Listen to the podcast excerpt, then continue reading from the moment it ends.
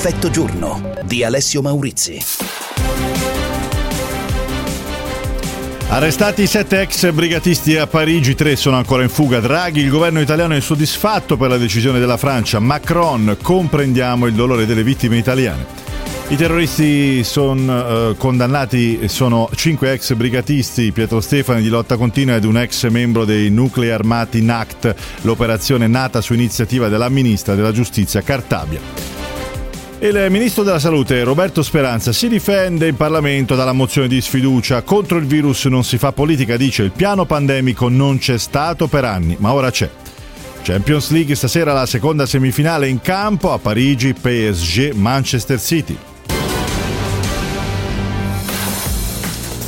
Buongiorno da Alessio Maurizio e dalla redazione, ben ritrovati con il punto delle notizie di metà giornata su Radio 24. In apertura parliamo di questa operazione congiunta tra l'antiterrorismo italiano, la Criminal Pol e la Francia che ha portato, come sapete, all'arresto di sette ex membri delle Brigate Rosse a Parigi. Altri tre sono riusciti a fuggire, sono attualmente ricercati. I dieci sono accusati e condannati in Italia per atti di terrorismo risalenti agli anni 70 e 80. La svolta è giunta in seguito, una ventina di giorni fa, a un vertice tra la ministra della giustizia Cartabia e il suo collega francese. Sentiamo. I brigatisti per i quali è stato chiesto l'arresto sono tutte persone che hanno commesso crimini di sangue, così il ministro dell'interno francese commenta l'operazione Ombre Rosse che ha portato questa mattina un blitz per arrestare dieci ex terroristi. Tre sono riusciti però a fuggire. Le ricerche sono in corso e impegnano gli uomini della direzione centrale dell'antiterrorismo italiano e francese. Tra gli arrestati ci sono cinque membri delle Brigate Rosse, come Roberta Cappelli e Marina Petrella, 66 anni entrambe, che devono scontare l'ergastolo per più più omicidi, tra i quali quello del generale Galvaligi, ergastolo anche per Narciso Manenti per l'omicidio dell'appuntato dei carabinieri Giuseppe Gurrieri.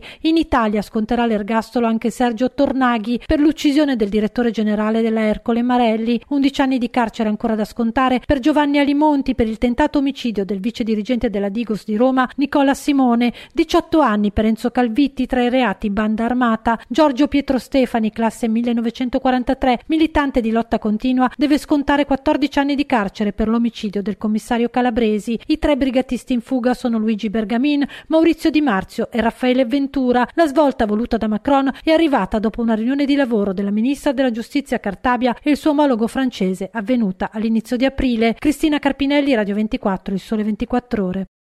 A nome del governo italiano il Premier Draghi esprime soddisfazione per gli arresti in Francia. Si tratta di responsabili di gravissimi crimini di terrorismo che hanno lasciato una ferita ancora aperta. La memoria di quegli atti barbarici è viva nella coscienza degli italiani, afferma il Presidente del Consiglio. La Francia, anch'essa colpita dal terrorismo, comprende l'assoluto bisogno di giustizia delle vittime, fa sapere invece l'Eliseo, spiegando che è stato il Presidente Macron a voler risolvere risolvere, come l'Italia chiedeva da anni, la questione degli ex brigatisti protetti finora dalla dottrina Mitterrand. La decisione francese ha una portata storica, commenta la guardasigilli Cartabia, che come Draghi rivolge un pensiero ai familiari delle vittime, non si può fuggire al dolore causato, aggiunge il ministro degli esteri Di Maio. Di tenore opposto il commento di Irene Terrell, storica avvocata degli ex terroristi fuggiti oltre Alpe, che accusa la Francia di tradimento. Andrea Viali, Radio 24, Il Sole 24 Ore, Roma. Allora andiamo avanti con eh, le altre notizie. Dopo il voto ieri sul recovery plan e l'intesa nel governo sulle possibili ulteriori riaperture, come sapete eh, c'è un accordo su una verifica a metà maggio per una possibile deroga sul coprifuoco. Ebbene, oggi per l'esecutivo c'è un'altra prova da superare, la mozione di sfiducia nei confronti del ministro della Salute Roberto Speranza. Il piano pandemico non è stato aggiornato dai sette governi precedenti, ha detto Speranza, che erano stati sostenuti da tutti i gruppi parlamentari. Troppo facile ora far finta di non vedere. Sentiamo. Si difende Roberto Speranza al Senato dove Fratelli d'Italia, ma non solo, presenta la mozione di sfiducia nei suoi confronti. Sottolinea il ministro della Salute dopo sette governi in cui il piano pandemico non era stato aggiornato, ora invece c'è e invita all'unità. E lo dico con tutta la forza che ho. Comprendo le ragioni della battaglia politica, ma la politica non è un gioco d'azzardo sulla pelle dei cittadini. Anche a chi ogni giorno fa polemica Continuo a rispondere non dividiamo il Paese sulla pandemia. Il ritiro del documento di Venezia in relazione al piano pandemico italiano è esclusivamente una decisione interna all'Organizzazione Mondiale della Sanità, dice Speranza, che ricorda il nemico da combattere è il virus. Si spacca di nuovo il centrodestra con Forza Italia e Lega che non vogliono votare la sfiducia a Speranza ma chiedono una commissione d'inchiesta sulla gestione della pandemia da parte del Ministero. Elisabetta Fiorito, Radio 24 e Sole 24 24 ore Roma. E dicevamo del recovery plan italiano dopo il via libera, il passaggio ottenuto ieri dal governo alla Camera. Oggi c'è stata una dichiarazione congiunta dei ministri eh, dell'economia e delle finanze di diversi paesi europei per dare un avvio anche simbolico a questo passaggio. Sentiamo. Una dichiarazione congiunta dei ministri dei paesi europei più coinvolti nel Recovery Fund a soli due giorni dalla scadenza formale per l'invio dei piani nazionali di riforme e investimenti a Bruxelles. Con questa mossa simbolica Roma, Berlino, Parigi e Madrid hanno voluto sottolineare la loro volontà di sostenere il piano di ripartenza europeo post-pandemico Next Generation EU del valore di 750 miliardi.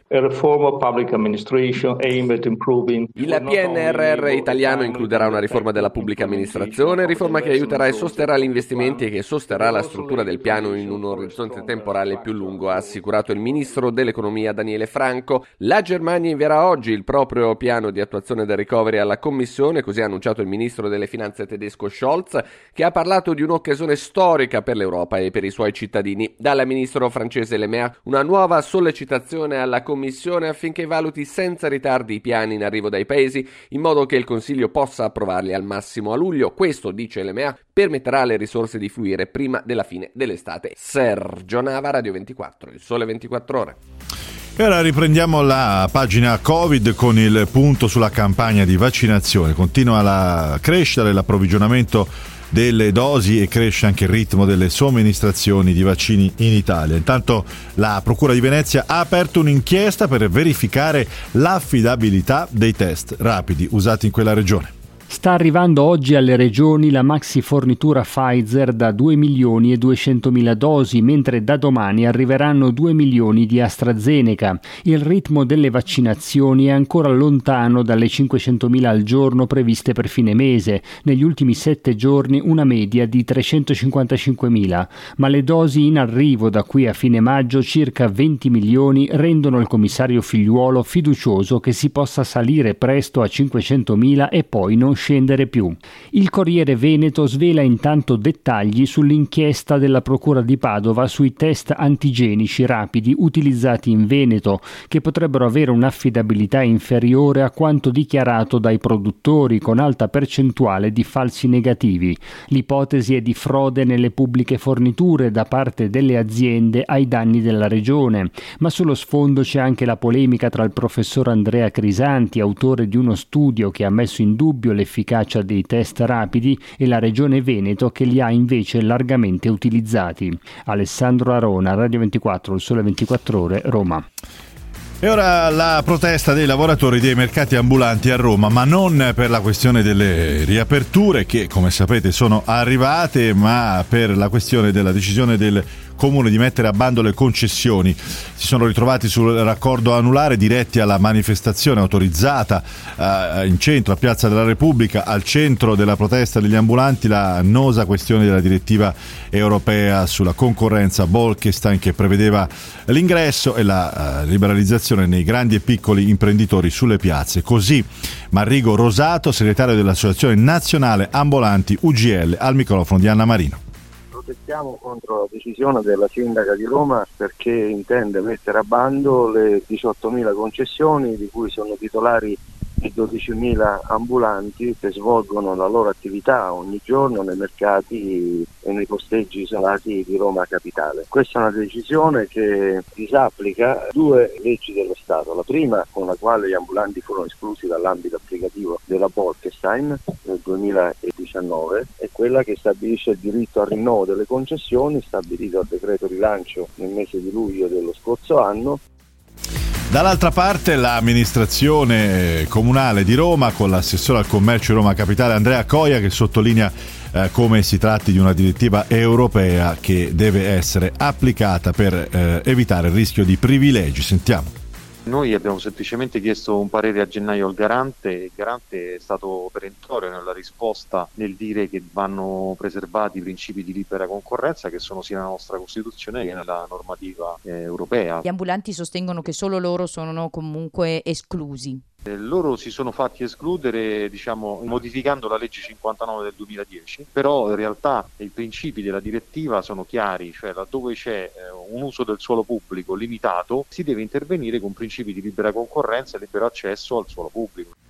Ancora notizia di cronaca con un'operazione antidroga dei eh, carabinieri di Messina che hanno eseguito un'ordinanza per 26 persone in carcere accusate di associazione finalizzata al traffico e detenzione di droga che avveniva nelle località turistiche messinesi di Taormina e Giardini Naxos presentata la prossima stagione di attività culturali della Triennale di Milano. Sentiamo.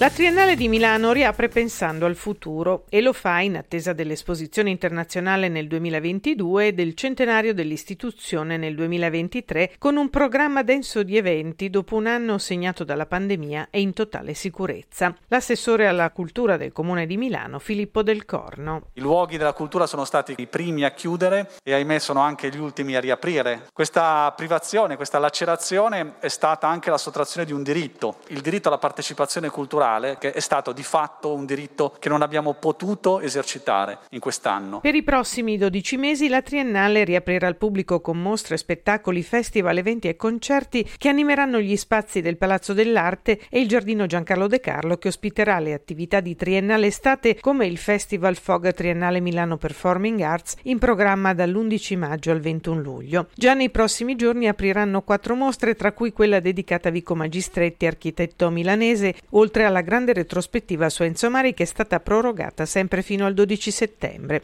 Adriana Fracchia, Radio 24, il sole 24 ore. 13 e 13 minuti siamo allo sport e il calcio con la Champions League che stasera torna in campo, si gioca l'altra semifinale di andata a Parigi PSG.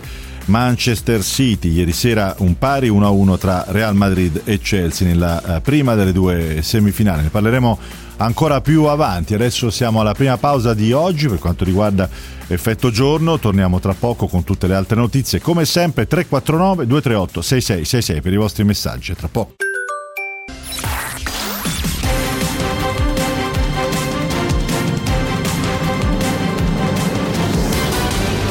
Effetto giorno. Ecco le notizie di oggi, arrestati sette ex brigatisti a Parigi, tre sono ancora in fuga, in Italia devono scontare condanne definitive. Draghi, il governo italiano soddisfatto per la decisione della Francia. Il ministro della Salute Speranza si difende dalla mozione di sfiducia contro il virus non si fa politica, dice il piano pandemico non c'è stato per anni, ora c'è. Scuola prosegue il ritorno in presenza con delle eccezioni. In Puglia il 90% sceglie la DAD. Pronto un piano per l'estate, 500 milioni per i corsi estivi, ne parliamo tra poco. Champions League, stasera la seconda semifinale in campo a Parigi PSG Manchester City.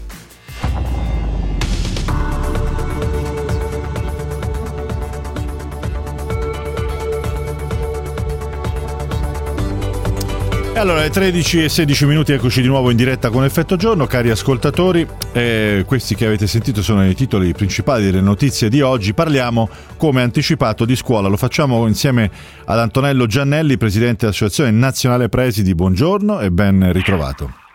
Buongiorno, buongiorno a tutti oggi ascoltatori. Allora, senta, ehm, volevamo con lei parlare mh, mm, in particolare di questo piano eh, per l'estate con 500 eh, milioni di investimenti annunciati dal Presidente del Consiglio Draghi in persona, a dire la verità, commentati e dettagliati dal ehm, Ministro Bianchi che ieri ha inviato una circolare proprio a voi presidi. Mm, eh, però prima le voglio chiedere un commento, eh, sentiva dai titoli, no? il ritorno alla scuola in presenza per le superiori con alcune eccezioni. Le chiedo così a, a, a, freddo, è ammissibile che ci siano regioni dove per svariate ragioni si fa diversamente dalle altre. Mi riferisco alla Puglia, dove Emiliano ha lasciato questa possibilità di rimanere in DAD e a quanto pare il 90% degli alunni rimane in DAD. Ma guardi, eh, abbiamo già avuto modo più volte di esprimere la nostra posizione al riguardo. Io non condivido la possibilità che sia la singola famiglia a scegliere, non perché si voglia limitare la libertà della famiglia, assolutamente, ma perché la famiglia non ha gli strumenti conoscitivi per valutare il grado di rischio.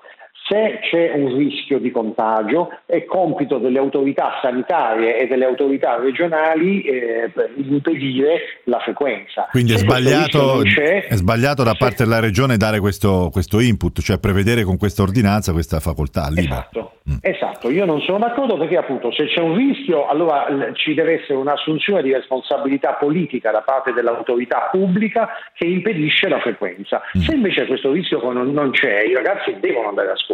Strano invece perché... lasciare alle famiglie questa responsabilità sì. senza avere le opportune conoscenze secondo me è sbagliato. No, perché Draghi aveva annunciato la, dire, la, la, la fine della stagione delle regioni fai da te con diciamo, il federalismo da questo punto di vista delle misure anti-Covid, e però qua eh, qualcosa del genere si sta riproponendo. Senta però Giannelli, parliamo di questo piano per l'estate, una circolare ehm, diretta eh, a voi presidi ieri da parte del Ministro Bianchi, lezioni, laboratori, corsi di musica corsi di vario genere tenuti dai docenti che vogliono partecipare o in alternativa ehm, docenti che decidessero di non partecipare benché retribuiti a extra eh, per queste iniziative si andrà a pescare eh, sui soliti volontariato, sui soliti corsi che conosciamo benissimo. Tutto questo per fare fronte alla questione dell'estate che un, sia un problema per le famiglie che mh, soprattutto quelle che hanno meno mezzi non sanno eh, dove collocare questi ragazzi appena finita la scuola, sia anche per un tema proprio di formazione, perché sappiamo che chi ha più opportunità eh, coglie queste opportunità, chi ne ha meno non resta che il giardinetto, la, la, la strada, il pallone o i nonni che non è un granché come offerta formativa estiva. Eh, ci crede, le chiedo prima di tutto questo, perché questa è una cosa che è stata già detta, eh, insomma, annunciata chissà quante volte. C'è un cambio di passo secondo lei questa volta? Ma guardi, sicuramente è un'iniziativa condivisibile nello spirito e apprezzabile per quanto riguarda l'entità delle risorse, perché stiamo parlando comunque di 500 milioni e quindi l'entità è buona. E io penso che sia una questione importante per le tante famiglie, come diceva lei, che appunto hanno meno mezzi e quindi hanno, e magari potrebbero avere contemporaneamente necessità di impegnarsi nel lavoro dopo un periodo sicuramente nero dal punto di vista uh, occupazionale. Eh, c'è una, critic- una, criticità in tutto questo, e cioè non dobbiamo dimenticare che le scuole il personale scolastico è ormai sotto pressione da più di un anno, eh, molti non hanno neanche fatto le ferie l'anno scorso. Allora io credo, come abbiamo detto più volte, che si debba cogliere l'occasione per potenziare l'organico delle segreterie scolastiche e per introdurre quelle figure di collaborazione con il dirigente scolastico che noi chiamiamo quadri, che potrebbero e che avrebbero potuto, se fossero già state introdotte, eh, collaborare efficacemente mm. con il dirigente per mettere su una ecco, proposta formativa più significativa. Mi spiega perché le segreterie e non gli insegnanti? Non lo sto chiedendo in maniera polemica o retorica, glielo chiedo proprio per spiegarcelo. Certo. Immagino che ci sia sì, sì. da organizzarli questi corsi, quindi ci sia un tema proprio di amministrazione. Esattamente, esattamente, c'è un tema di organizzazione che a volte viene passato sotto silenzio, proprio perché non si tratta di attività che devono necessariamente essere svolte dai docenti. Le scuole di fatto si trovano a dover reclutare il personale che dovrà tenere queste Quindi bisogna fare dei contratti, bisogna capire capire, bisogna capire le figure scuola, professionali, bisogna capire appunto, chi sono, fare i contratti. Quindi, quindi è un immane lavoro. Mm. Allora, un immane lavoro che può essere portato avanti se c'è una tecnostruttura efficiente. Al momento questa struttura non lo sono. Al momento, momento ecco, ecco, la domanda è che al momento le, le scuole non hanno una struttura in grado di reggere a questo extra lavoro, diciamo che dovrebbe iniziare già adesso, perché per fare dei corsi a giugno e a luglio bisogna muoversi ora, non è che uno possa arrivare a luglio. Esatto, le do due, le due, due, ragionamenti chiari. Uno, le segreterie scolastiche sono sotto organico, quindi non hanno tutte le persone che servirebbero. Due, molto spesso eh, nelle segreterie lavorano come supplenti dei bidelli con tutto il rispetto per questa figura, che però non hanno competenze specifiche sì. in materia eh, come dire, di attività di segreteria, di reperimento di personale, di organizzazione curriculum, eccetera. Quindi è chiaro che le segreterie si trovano a essere depotenziate e quindi tutto il lavoro poi si abbatte sul singolo dirigente. O i dirigenti hanno dimostrato finora di saper fare di tutto e di più, però insomma non possiamo mm. neanche pretendere che siano dei superuomini. Io immagino che questo messaggio al ministro sia già stato recapitato da parte vostra, quindi diciamo, eh, ci aggiungiamo per quanto conta. Poi naturalmente sono tutte informazioni, io la ringrazio. Intanto Giannelli per essere stato con noi, sono tutte informazioni che chiaramente poi vanno verificate, questo è il punto di vista dei presidi, però capite che per mettere in piedi, eh, non per fare la solita lamentela statalista, ma per mettere in piedi un'organizzazione che sia all'altezza, perché questo è importante, di un piano, di un'offerta eh, formativa o anche di intrattenimento del tempo, diciamo con attività sportive o pseudoculturali, ma che siano, diciamo, valide, non, non, non si improvvisa. Quindi bisogna dare alle scuole gli strumenti per, per, per, poterlo fare, oltre che i fondi per poi pagare i docenti dei corsi. Va bene, staremo a vedere. Adesso un, uh, un tema uh, delicato e riguarda la mancata uh, possibilità per i parenti delle persone ricoverate nelle RSA, ospiti delle RSA, di andare a trovare i propri cari. Una normativa che non è chiara, spiegano i gestori, perché queste visite in molte regioni non si possono ancora fare. Maria Luisa Nonostante Pezzani. i 350.000 ospiti nelle oltre 7.000 RSA italiane siano stati quasi tutti vaccinati, il 95% ha avuto almeno una dose, il 78% tutte e due, in molte strutture le visite dei parenti restano vietate, in altre sono ammesse solo attraverso il plexiglass o le ormai famose stanze degli abbracci. Le regioni premono sul governo per aggiornare le norme che ne avevano imposto il blocco. I tecnici del governo chiariscono che le norme ci sono e affidano la decisione alla direzione sanitaria delle strutture, ma i gestori insorgono per questa attribuzione di responsabilità. Sebastiano Capurso, presidente dell'associazione di categoria Anaste. Ci aspettiamo una integrazione di queste norme. Il contatto fisico cioè l'abbracciarsi, il toccarsi, in questo momento è stato impedito sulla base di quelle considerazioni. Noi siamo più che pronti. La vicepresidente assessore al welfare di Regione Lombardia Letizia Moratti intanto propone alla conferenza delle regioni di permettere le visite con contatto se sia ai parenti che all'ospite è stata rilasciata la certificazione verde approvata dal governo, la stessa valida per turismo ed eventi. Maria Luisa Pezzali, Radio 24, Il Sole 24 ore. E ora uno sguardo verso la stagione estiva, la stagione turistica, la stagione eh, balneare. Lo facciamo insieme all'assessore al turismo della regione Liguria, Giovanni Berrino. Buongiorno. Buongiorno, buongiorno a voi. Allora, si parte il 15 maggio intanto, no? Siete pronti? Come va lì? Noi siamo pronti dal, dal, primo di, dal, primo di, maggio con i treni del mare che dalla Lombardia porteranno i turisti nella nostra Liguria e con la ripresa del 5 Terre Express che porterà avanti e indietro per le 5 Terre i turisti che vorranno visitarle. Quindi noi siamo già pronti. Speriamo mezzi non troppo affollati, eh, perché questo è quello che si era visto non, l'anno scorso. Non, non, non, possiamo, non, possono esserlo perché c'è il limite di capienza al 50%, quindi quest'anno sicuramente non correremo questo rischio. Senta, Assessore Berrino, ehm, c'è un'iniziativa che ci ha colpito la nostra attenzione che eh, riguarda la, la, vostra regione, che è questa promessa di, ehm, dire, di coprire attraverso delle assicurazioni, delle polizze fatte proprio dalla regione, eventuali spese dei turisti stranieri eh, che venendo in regione Liguria dovessero diciamo, ammalarsi di Covid insomma, e quindi eh, essere coperti da questo punto di vista grazie a questa polizza. Eh, 300.000 euro stanziati, eh, ci racconta come funziona? Facciamo l'esempio, io vengo dalla Francia a fare una vacanza lì, mi viene la febbre, mi ammalo, faccio il tampone, ho il Covid vado in ospedale, incorro in spese, una possibile quarantena, oppure voglio tornare rapidamente. Insomma, ci racconta come interviene questa che sembra una, una soluzione eh, interessante.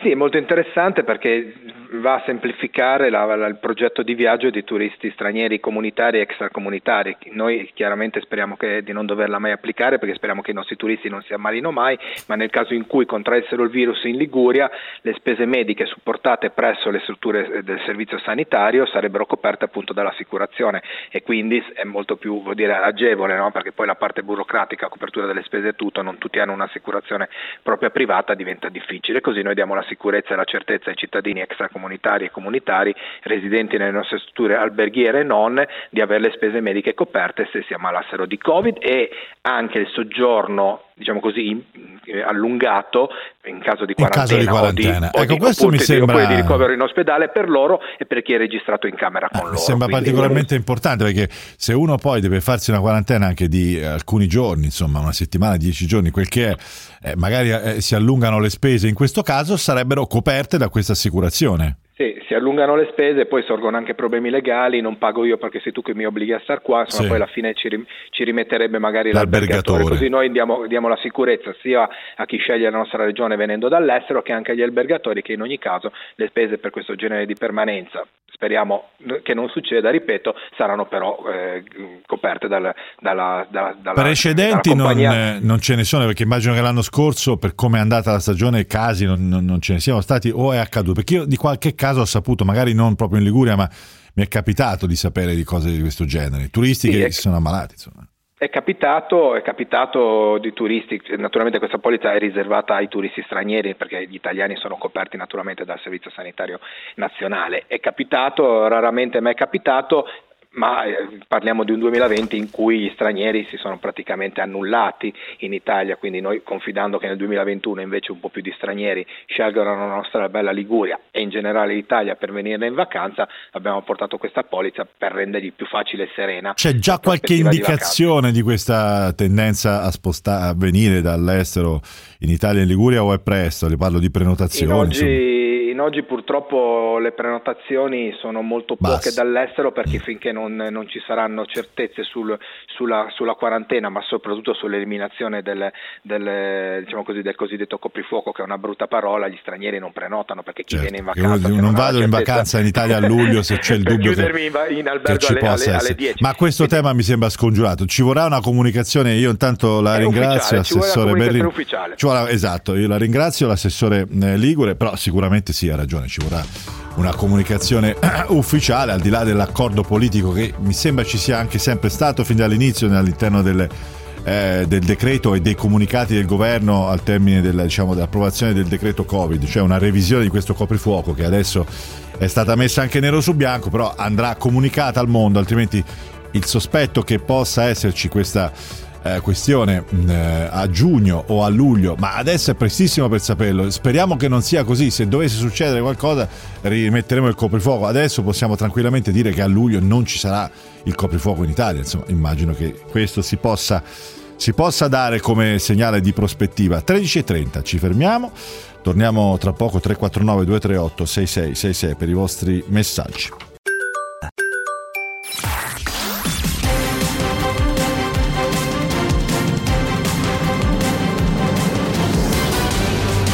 Effetto giorno.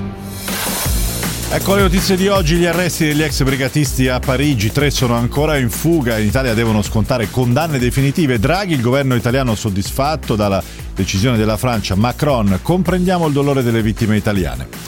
Il ministro della Salute Speranza si difende dalla mozione di sfiducia contro il virus non si fa politica, dice il piano pandemico non c'è stato per anni, ma ora c'è. Super bonus, il governo annuncia che gli incentivi saranno prorogati fino al 2023, una misura già nel decreto semplificazioni di maggio, ne parliamo tra poco. Champions League, stasera la seconda semifinale in campo a Parigi PSG Manchester City.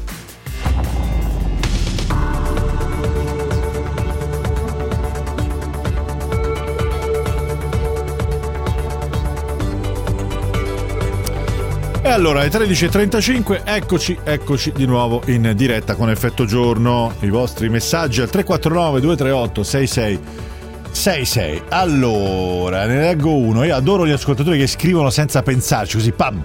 Perché questo dice: A scuola in luglio e ad agosto per fare che? Per assumere altro personale? E i vari centri estivi nonché gli oratori? Caro ascoltatore, eh, oratori va benissimo, però, cioè, non è detto che uno debba per forza diciamo, preferire l'oratorio, ma in ogni caso, eh, non so, non hai figli forse, non hai mai pensato a cosa succede dal 15 giugno in poi a chi ha figli, ma non è soltanto un tema di chi ha figli e non sa dove metterli, è un tema importante. Eh, perché tutti quelli che non hanno opportunità, nonni e vacanze a portata di mano, passano mesi estivi diciamo tra la strada e i giardinetti, qualche nonno a disposizione nelle città assolate. Gli altri fanno corsi, magari vanno, fanno attività eh, e, e, il divario tra le, i ragazzi aumenta, aumenta notevolmente proprio in questi mesi estivi. Ecco a cosa servono le attività estive della scuola. Vabbè, insomma, spero di aver risposto, ma mh, mm, non credo di aver convinto nessuno, ma non è neanche questa la mia intenzione. Andiamo col commento di oggi del vice direttore del Sole, Alberto Orioli. Sentiamo. Il punto di Alberto Orioli. Oggi i ministri dell'economia di Germania, Francia, Italia e Spagna hanno presentato tutti insieme i piani di ripresa e resilienza dei rispettivi paesi, un modo per rendere plasticamente l'idea di un'Europa che si muove all'unisono verso un new normal che magari sposerà in via definitiva la solidarietà e renderà più strutturali gli eurobond che per ora sono un esperimento a termine concesso dai titubanti partner del Nord solo in questa fase eccezionale di lotta alla pandemia. Ma non sarà un approdo facile, anche perché 24 ore fa Francia e Germania avevano annunciato insieme con grande clamore mediatico i loro recovery plan. I due ministri Le Maire e Scholz hanno scolpito una di quelle frasi che dell'Europa fanno la storia, o perlomeno ne misurano la temperatura. Hanno detto se Francia e Germania vogliono, l'Europa può. Capita l'antifona? È evidente che manca molto verso un percorso effettivamente comune e solidale e per l'Italia, che ha sulla scacchiera la leadership di Mario Draghi, che in Europa si impone di suo per storia, per coraggio e per carisma personale, sembra paradossale ma può rivelarsi addirittura un ostacolo in più.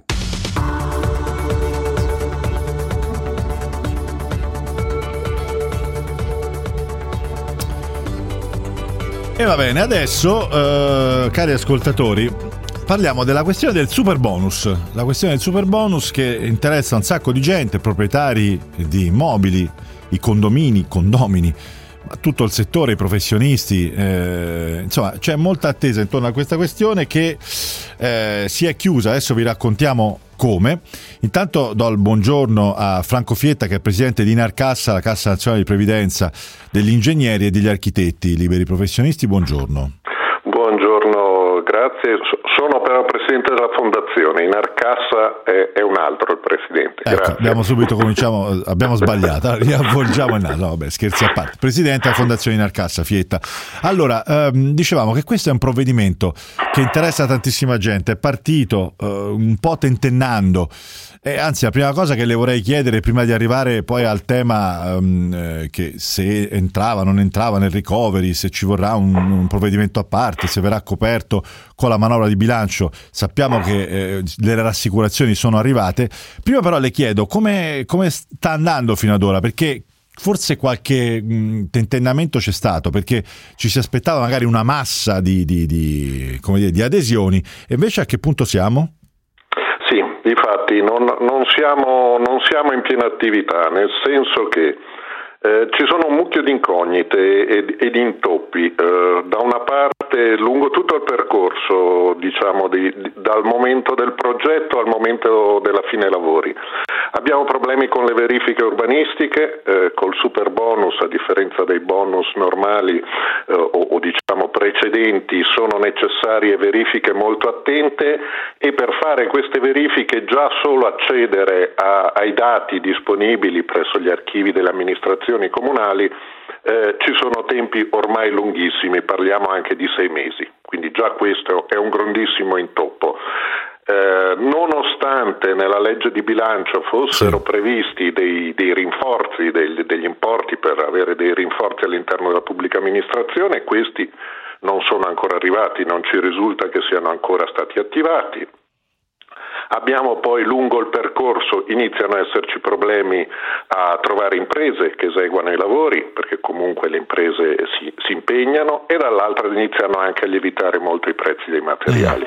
Quindi ci sono percorsi e tempistiche ancora molto incerte per certi aspetti. Allora, eh, sì, prego. Posso, posso aggiungere sì. anche qualche dato, sì. uh, diciamo abbiamo 6.500 ecco. pratiche a marzo da Enea in riferimento a 700 milioni di investimenti. Quindi se facciamo il rapporto con i 18 miliardi e mezzo previsti già nelle vecchie Capiamo nelle... che siamo un po' fermi. Allora, eh, eh, arriviamo al punto no, del... Um, mi, mi, corregga se, se sbaglio e eh, poi aggiunga lei.